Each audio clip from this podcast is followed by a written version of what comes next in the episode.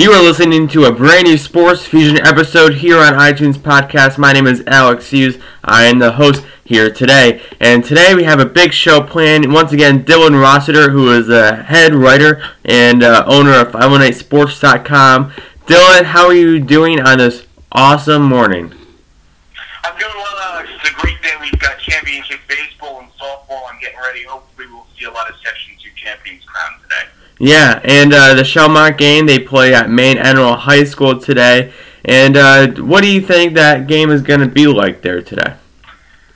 Well, you know, I mean, I think regardless of who Schalmont plays, the Sabres, you know, they're a bit of a Cinderella story. They were the sixth seed in Class B or Double B. I forget exactly what it was now, but back when they split it up for sectionals. And, you know, quite honestly, Alex, given the way that the Sabres came into sectionals, I didn't think they were going to get out of sectionals. And they did that.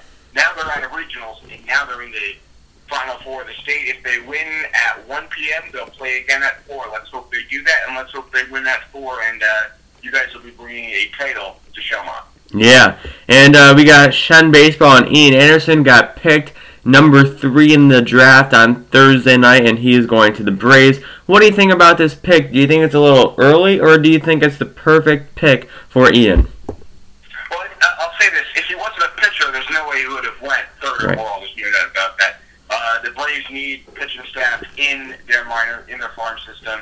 Good for Ian. I hope. My only concern, Alex, is, and I don't think it's very. I don't think like it's a very big one. I think he'll get over it fine. I just hope that you know all the drama and the problem circumstance from the draft doesn't carry over here at the state tournament and make him nervous or something.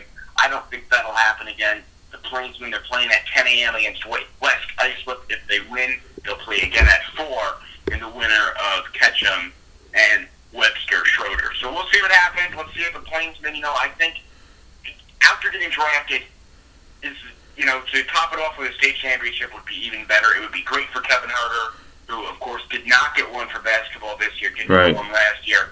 And it'd be good for, I think, Ben Anderson, ben Anderson Ian's brother, who is catcher, to get something as well. hmm Okay, Dylan. So we have a lot of baseball championships and softball championships here today in New York. You know, it's great talking to you on this on this awesome morning once again. And I just want to say, where can they find you on Twitter and on the websites?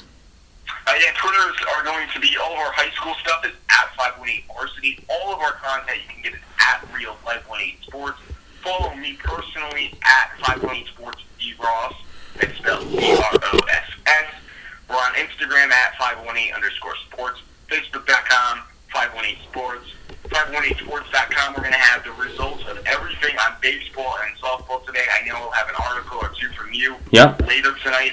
Hopefully, it's in favor of the Sabres. We'll have to see what happens. Me Good too, to you, me too. Alex. Have a great day. Enjoy the drive uh, down to Binghamton. Thank you, Dylan. I appreciate it. And you can find me on Twitter at Alex Feuz, and I will be tweeting out updates of the Schalmont Sabres game today, so you can always follow me there and stay tuned about how the Sabres are doing. Thanks for listening on this morning Sports Fusion episode, and I will see you later.